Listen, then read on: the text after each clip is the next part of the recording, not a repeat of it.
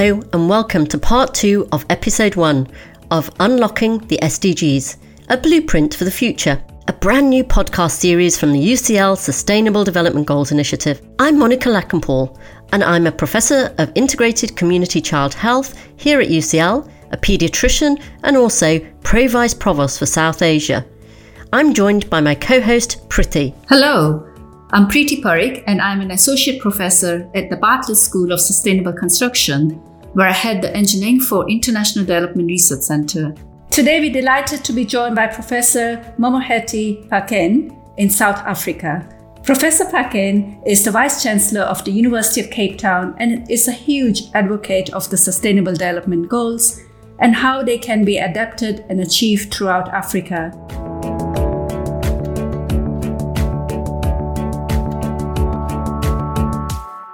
Mamokgethi, thank you so much for joining us and welcome to the podcast. Thank you very much, Priti. I had the pleasure of meeting you at University College London about three years ago, and I felt so inspired after meeting you. We would love to find out more about how the SDGs are perceived in South Africa.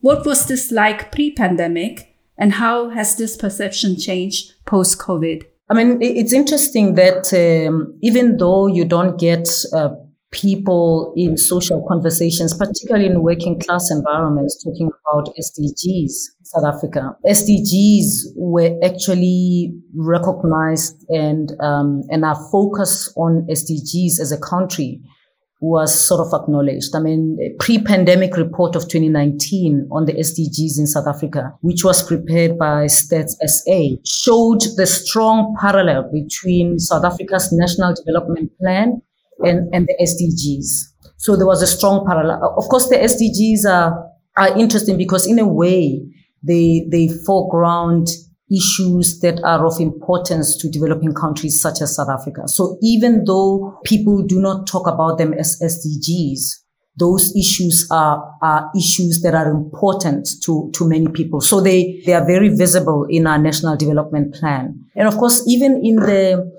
uh, some of the reports um, uh, by the United Nations focusing on South Africa, you know, at the beginning of the pandemic, there's a recognition that the SDGs in South Africa are, are recognized. As to where, how we're doing with them, that's another issue, but uh, they were recognized as those that we are doing something or doing well in achieving them and those that we are having a challenge in achieving them.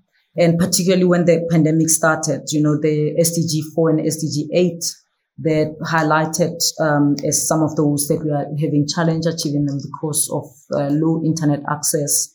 Therefore, schools and, and workplace closures affected people who are in far-flung areas uh, with no network.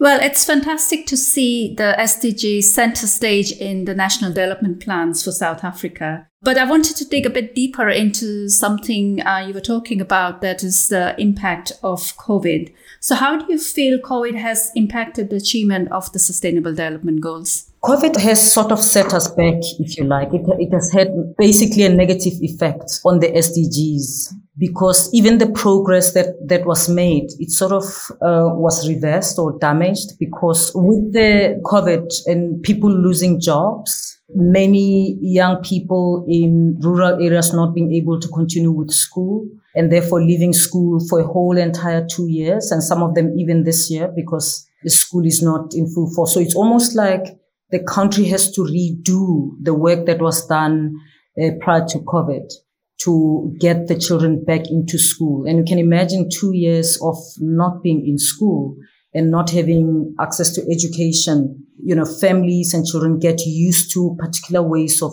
doing things. And, and it's not just in South Africa. It's, it's just generally in, in, in Africa that has affected a lot of the gains uh, that we had made in the past years. I mean, in South Africa, the gains, I would say the gains that we had made in the 26, 27 years since the dawn of democracy. COVID also came at a time when our economy was greatly challenged with very low growth and limited wealth distribution. So it made South Africa one of the most unequal nations in the world. Absolutely. I mean, I can say that in UK, we've seen COVID bring to the forefront existing vulnerabilities and inequities and have magnified and amplified them. So I absolutely see how challenging things can be on the ground. You make a point about education in schools and how COVID has impacted education in schools.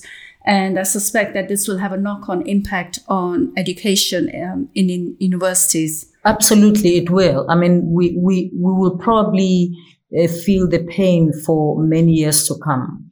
I mean, the students who came at first year this year uh, had two years of of um, learning remotely. I think the, the the later groups that we get next year will see the impact of COVID on their learning much more at university. But the other the other thing that I haven't mentioned in terms of other immediate effects increases in people living in extreme poverty and increases in people who just don't have food.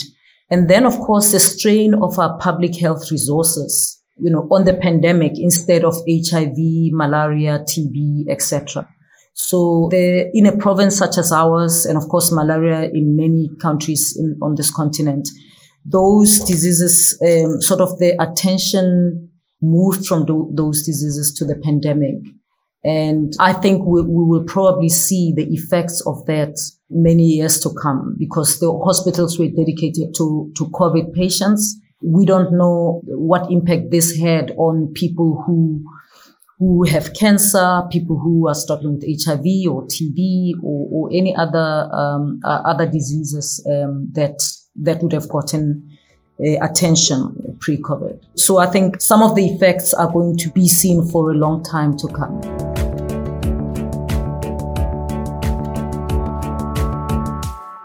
As a medical doctor, I think in, even in the UK, that's what we're seeing, that there are other effects from COVID. And as you say, you know, what's the effects of cancer? What are the effects of the other illnesses that are affecting people? And how is that going to affect the wider population as well? And, you know, you mentioned malaria, you know, all the attention has moved away from malaria, yet it's a very serious, very serious disease that we still need to tackle.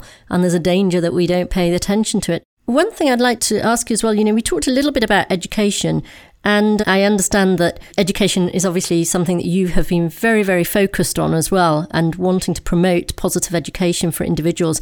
And am I right to say that your own mother got her degree, was it at 58 years old? Yes, my mother's bachelor's degree, yes. Yes, yes. I mean, I heard when I heard that, how, how inspiring and how amazing is it that um, we are striving together to educate women, even at different ages. Um, and one thing I also heard um, you speak about was your addiction to helping people.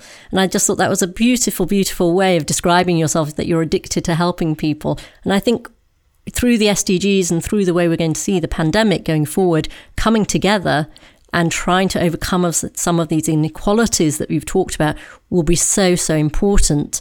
So I was just wondering, you know, what kind of approach do you think the University of Cape Town, who is a leader obviously in, in, in this area in education research, um, is really taking to align its activity more towards the SDGs? You know, we started looking at the work in 2015. We decided to do a scoping exercise on our research towards the SDGs. That's when we wanted to see how much of our work focuses on the SDGs. And the scoping exercise revealed that vast parts of UCT research make a significant contribution in one way or another towards the SDGs. And that was heartwarming. It was almost like they were designed by us or by Africans for us because the, the issues that, that are research the majority of our research could be slotted in one or another of the SDGs. We even published booklets for each of the SDGs and publishing the, some of the clip stories of each of the research projects in that particular SDGs. So we are closely aligned with the overarching goals of the SDGs. And we are involved in a number of research partnerships and collaborations that are committed to answering complex problems with solutions that will help to build a sustainable global future. All of these problems are, are closely tied to to the goal of meeting the 17 eh, eh, eh, SDGs. I mean, even our vision 2030, I mean, even our previous vision. So in a way, I think, I think it, it says something about how the SDGs were developed, that the process of developing the SDGs was inclusive. And so in many ways reflects what many across the world would see as pressing problems of the world. So UCT Vision 2030, for example, states explicitly that our research is committed to unleashing knowledge in and for Africa and to play a role in finding solutions for a, a more just and sustain, sustainable world. So when we crafted our Vision 2030, it was during 2020, we decided to go with a massive transformative purpose. And our massive transformative purpose is unleash human potential for a fair and just society. And, and that vision, in my view, aligns very closely with the SDGs. But also specifically, if you read our vision document, you'll see that it also specifically locates us on the continent of Africa. It charges us with the responsibility to contribute to increasing African thought leadership in tackling the SDGs with our knowledge of local and continental context. So, you've kindly explained to us how critical UTC's position is in addressing many of the different SDGs. And you use the words, you know, responsibility, really thinking about community and local context as well, which I think is really important for us all to consider when we're considering an inclusive approach to the SDGs and creating solutions for our communities that we serve. And UTC's position is obviously critical in this whole dialogue. But going towards other universities, I mean, or universities in general, um, for instance, you know, we're here at University College London and yourselves in, in Africa as well. But what do you think the role of universities in general is, in particular, playing into achieving the SDGs? And how has this changed since COVID, do you think? I think universities have a critical role to play through through research, research that that emanates from an understanding of local context and, and in developing capacity to enable a society to solve its own problems. And we can do this better in partnership. And for us on the continent, it's even more important that we play that role actively. Of course, rather than just relying on the global north, in partnership with the global north. I think, I think partnership is important in us achieving the SDGs. And of course, within the continent, uh, we are a co-founder of ARUA, the African Research Universities Alliance. And the African Research Universities Alliance has got um, instituted centers of excellence and we won two of them one focusing on climate and development, the other on equalities research. And the research that we, we, we're doing in those centers of excellence aims to generate evidence and knowledge of how African societies can design and implement climate action to improve sustainable livelihoods and reduce both poverty and inequality. And we think we are the, we are better positioned to, to do that uh, to do this kind of work being located on the continent. And we work with other uh, institutions across the continent as well as others in the UK. So as an ARUA Center of Excellence, so ARUA Centers of Excellence that we run, the one condition of the Centers of Excellence was to have collaboration between African institutions as well as the global, the global north. So intra-African collaboration as well as uh, outside of Africa. And frankly speaking, I mean, intra-African collaboration is, is important, but it's very rare. And so that's why in ARUA, we were very explicit about the fact that it's going to be embedded in the projects because we can't make a, a difference alone as UCT. It doesn't matter how good we think we are we, we will not be able to do this alone. And, and so we've got to work with other institutions. So we are, the alliance is based in nine different countries, but with a common goal that's focused on expanding and enhancing the quality of research done in Africa, but also on drawing our very limited resources together to tackle the big problems that we wouldn't be able to do on our own and then drawing on partner institutions elsewhere in the world to work with. So pooling limited resources is important because with that we can generate a critical mass that could more effectively support our growing number, number of researchers by developing African capacity while we deepen our partnerships with the continent and attracting partnerships with researchers outside of Africa. And the SDGs have helped with just focusing us getting all the universities that are in ARUA to focus on the same problems. You mentioned some really key points there around collaboration and partnership and also limited resources. I think we've seen in the world, only with COVID really, that there's so such limited resources around the world, and we really have to come together in partnership, exchange knowledge. But seeing Arua really driving this forward as an alliance and recognizing the role it has in bringing people together. Just wondering, you know, you talk about collaboration, partnership, and Arua and the alliance, but what do you think made people come together? Because often creating those alliances when people are really in competition rather than collaboration is always really tricky. So, just from some personal reflections, really, on how do you think it worked and why do you think it worked? Recognizing that one focus was delivering on the SDGs, but still to take people on that journey can obviously be very, very hard work. Mm. It's the fact that we all know the importance of collaborating, intra-Africa collaboration. But it's always, it was always so difficult to select who do you collaborate with? Who are the like-minded people? Because Africa is so big and there are so many institutions. And so starting Arua created a, a possibility to say we're going to focus on research intensive universities. And of course, the definition of research intensive in different regions in Africa is different. We didn't want the alliance to be full of South African institutions. We wanted all the regions on the continent to be included. And it was just a space to say, can we have the space with a limited number of universities that can focus on research and they can be a voice for research universities at the African Union, for example. They can be a voice for the importance of research in Africa, not only the African Union, but also in collaborating with um, entities outside South Africa, whether it's UKRI or uh, the Guild or any other grouping, whether it's the Russell Group.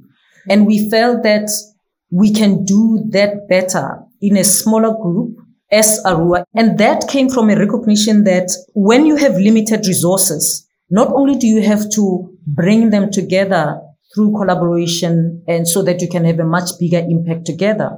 But you also have to come to a place of comfort with differentiation that we can never be the same. We can't offer everything, all of us. And so some universities will have different strengths. So can we just recognize those strengths and so that we have a voice in platforms that matter. Because if we don't do that, as economies struggle on the continent, uh, we run the risk of our leaders maybe making the decision not to fund research anymore. And that will be very harmful for the continent.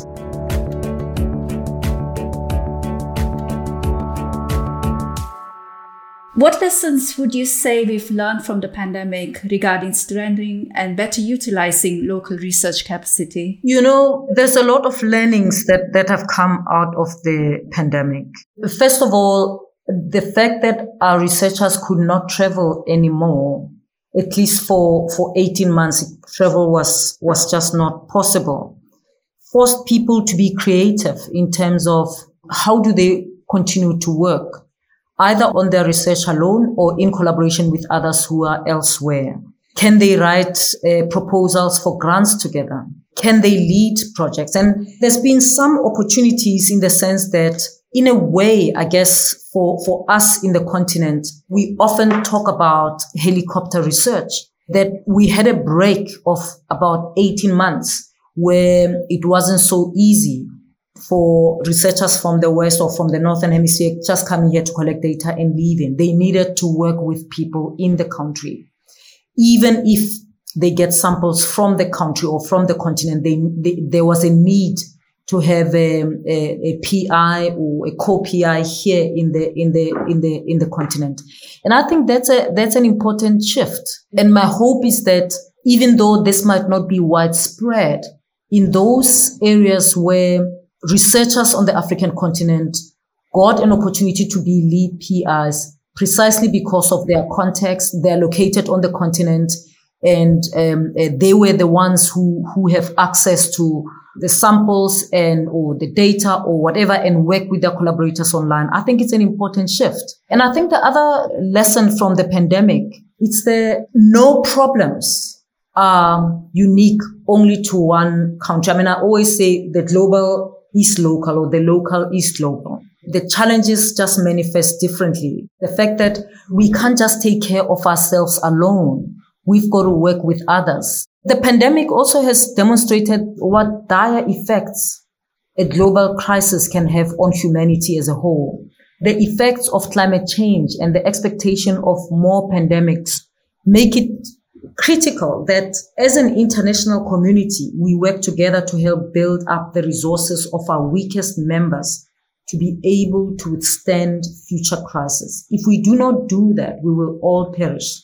And the best way to do it, to do it is to focus on achieving the SDGs together as soon as possible, I think. Absolutely. I mean, COVID in a way will change the way we collaborate together, work together to address some of those critical challenges, whether it's climate change, whether it's a post pandemic recovery. You may not know this, but years ago, I spent time in University of Cape Town as a PhD student talking to residents in um, townships there about their living conditions. And I felt so inspired during my time at University of Cape Town. I mean, I truly believe that your university is a leader in the field of sustainability. And I know that recently you brought together great minds across the continent for the International Summit on the SDGs in Africa.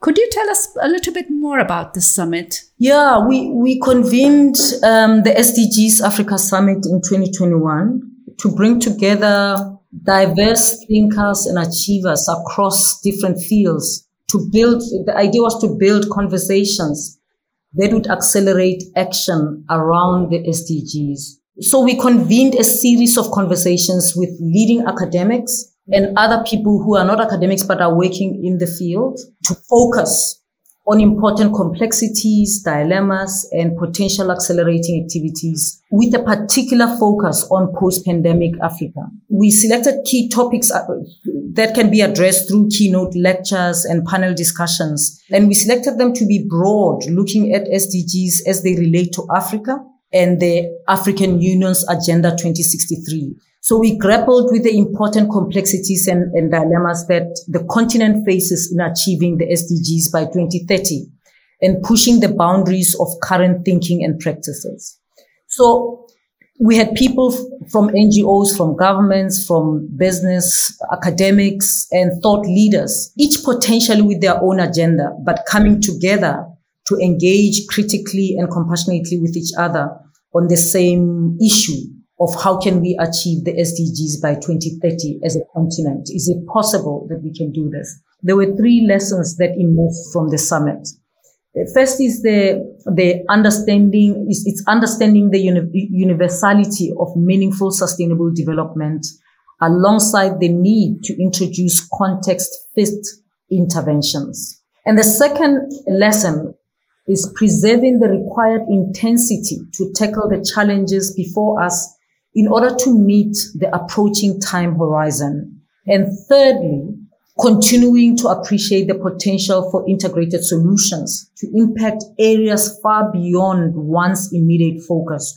So we're trying to get people outside of their comfort zones to see how we can come up with integrated uh, solutions uh, uh, rather than thinking that each one should work on their own and just focus on their context uh, and interventions that are fit for their context. And I think that it was a, a really Im- important moment for us as a continent because we haven't really as a continent have um, had that conversation, particularly across different sectors. Oftentimes we have conversations and conferences about SDGs, but it's academics only, and then business will have a mining Indaba, and then it's miners only, people in the mining industry alone.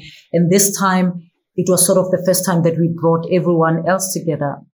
I mean, it is um, it is remarkable that you managed to bring together stakeholders across sectors, so not just academics talking about SDGs in silos or people from industry talking about SDGs in silos. What were the key next steps that emerged for yourselves and the group out of uh, the summit? So the major key steps is to start projects that put into action the agreements that were made, right? And some of those initiatives would be institutional and some of them would be uh, in collaboration with other institutions. In terms of institutional, one of the recognitions we, we made, and at that conference, we decided to launch this uh, Khusela Ikamva. I mean, if you think about within a university environment, sustainable development, SDGs or research on SDGs or, or teaching is something that's, uh, that's focused on by, by academics and students. And, and we decided we should have a, a campus sustainability project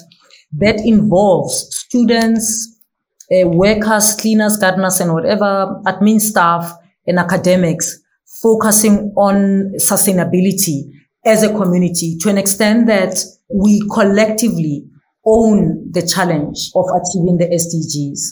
But in terms of outside, it was to say, how do we bring everyone else together? Because in a continent such as ours, activism around the SDGs is not a big, big focus. There can be activism around poverty, around unemployment, uh, but it's because of people who are affected by that. People wouldn't necessarily see them as part of a wider whole of sustainable development. And so the idea here was we, we need to mobilize across the different constituencies to have projects that include different constituencies that we had at the conference. Um, so that the, what we talked about doesn't end only in talk, but it goes on to doing something on the ground. And those projects that are, um, are supposed to start outside, those are the ones that are going slower, but the ones that are institutional, we've started on those already. It's fantastic to see this summit and the collaboration look externally to a wide range of stakeholders, but also internally in University of Cape Town, influencing academics and students, especially students who are our future generation and hope. I had a question around the future of the SDGs post 2030. So, if you were in charge and in leadership of either reformulating, repackaging the SDGs, uh, what would you do post 2030?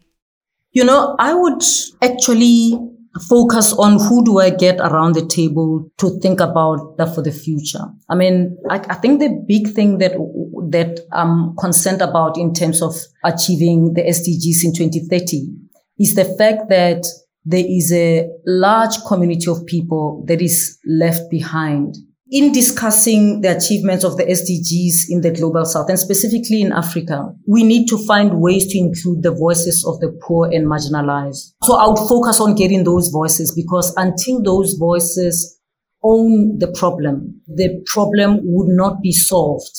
In fact, it's so important because that community or that group of people is growing daily, especially now after in COVID. And many see the responsibility to achieve the SDGs not as theirs, either because they believe that the problem was started by someone else. And so that someone else has got to solve that problem. And of course, there is a need to focus on what caused the problem, but there's also the side of managing the consequences of the problem. If we don't get the poor and marginalized on board, we will actually exacerbate the problem. Because many of the things that brought us to where we are uh, will be difficult to stop if the poor believe that they are there to serve them so I would go to young people in poor areas and I would sit with them about and, and talk about where the world is going, where they want it to go, and then craft goals from there because I would want whatever we, we take forward to be owned by the most disadvantaged people in the world. If you do not have the most disadvantaged people in the world owning the problem, then the problem will never be solved. In fact, you will get the most disadvantaged people wanting actually to, to destroy the attempts to solve the problem because they might see it as a way to disadvantage them further. So I would make that my focus. Absolutely. I think it's important to speak to our youth because they are the ones who will inherit the challenges, but they are the ones who will lead future solutions. And it's so important to engage with disadvantaged communities, especially post COVID. It's been such a pleasure and privilege discussing the SDGs in a post COVID world with you today. We are so grateful that you could spare time to discuss this vital, important issue with us. Thank you so much. Thank you very much, Priti, for inviting me. You've been listening to Unlocking the SDGs, a blueprint for the future. This episode was presented by me, Professor Monica Lakhanpaul, and me, Dr. Priti Parikh, and produced by the UCL SDGs Initiative with support from UCL Global Engagement, and edited by Frontier. Our guest today was Professor Mamokgethi Phakeng from the University of Cape Town. Don't forget, if you haven't listened to part one of this episode, go back and do that now. If you'd like to hear more podcasts from UCL, subscribe to UCL Minds wherever you download your podcasts. We'll be back soon for episode two.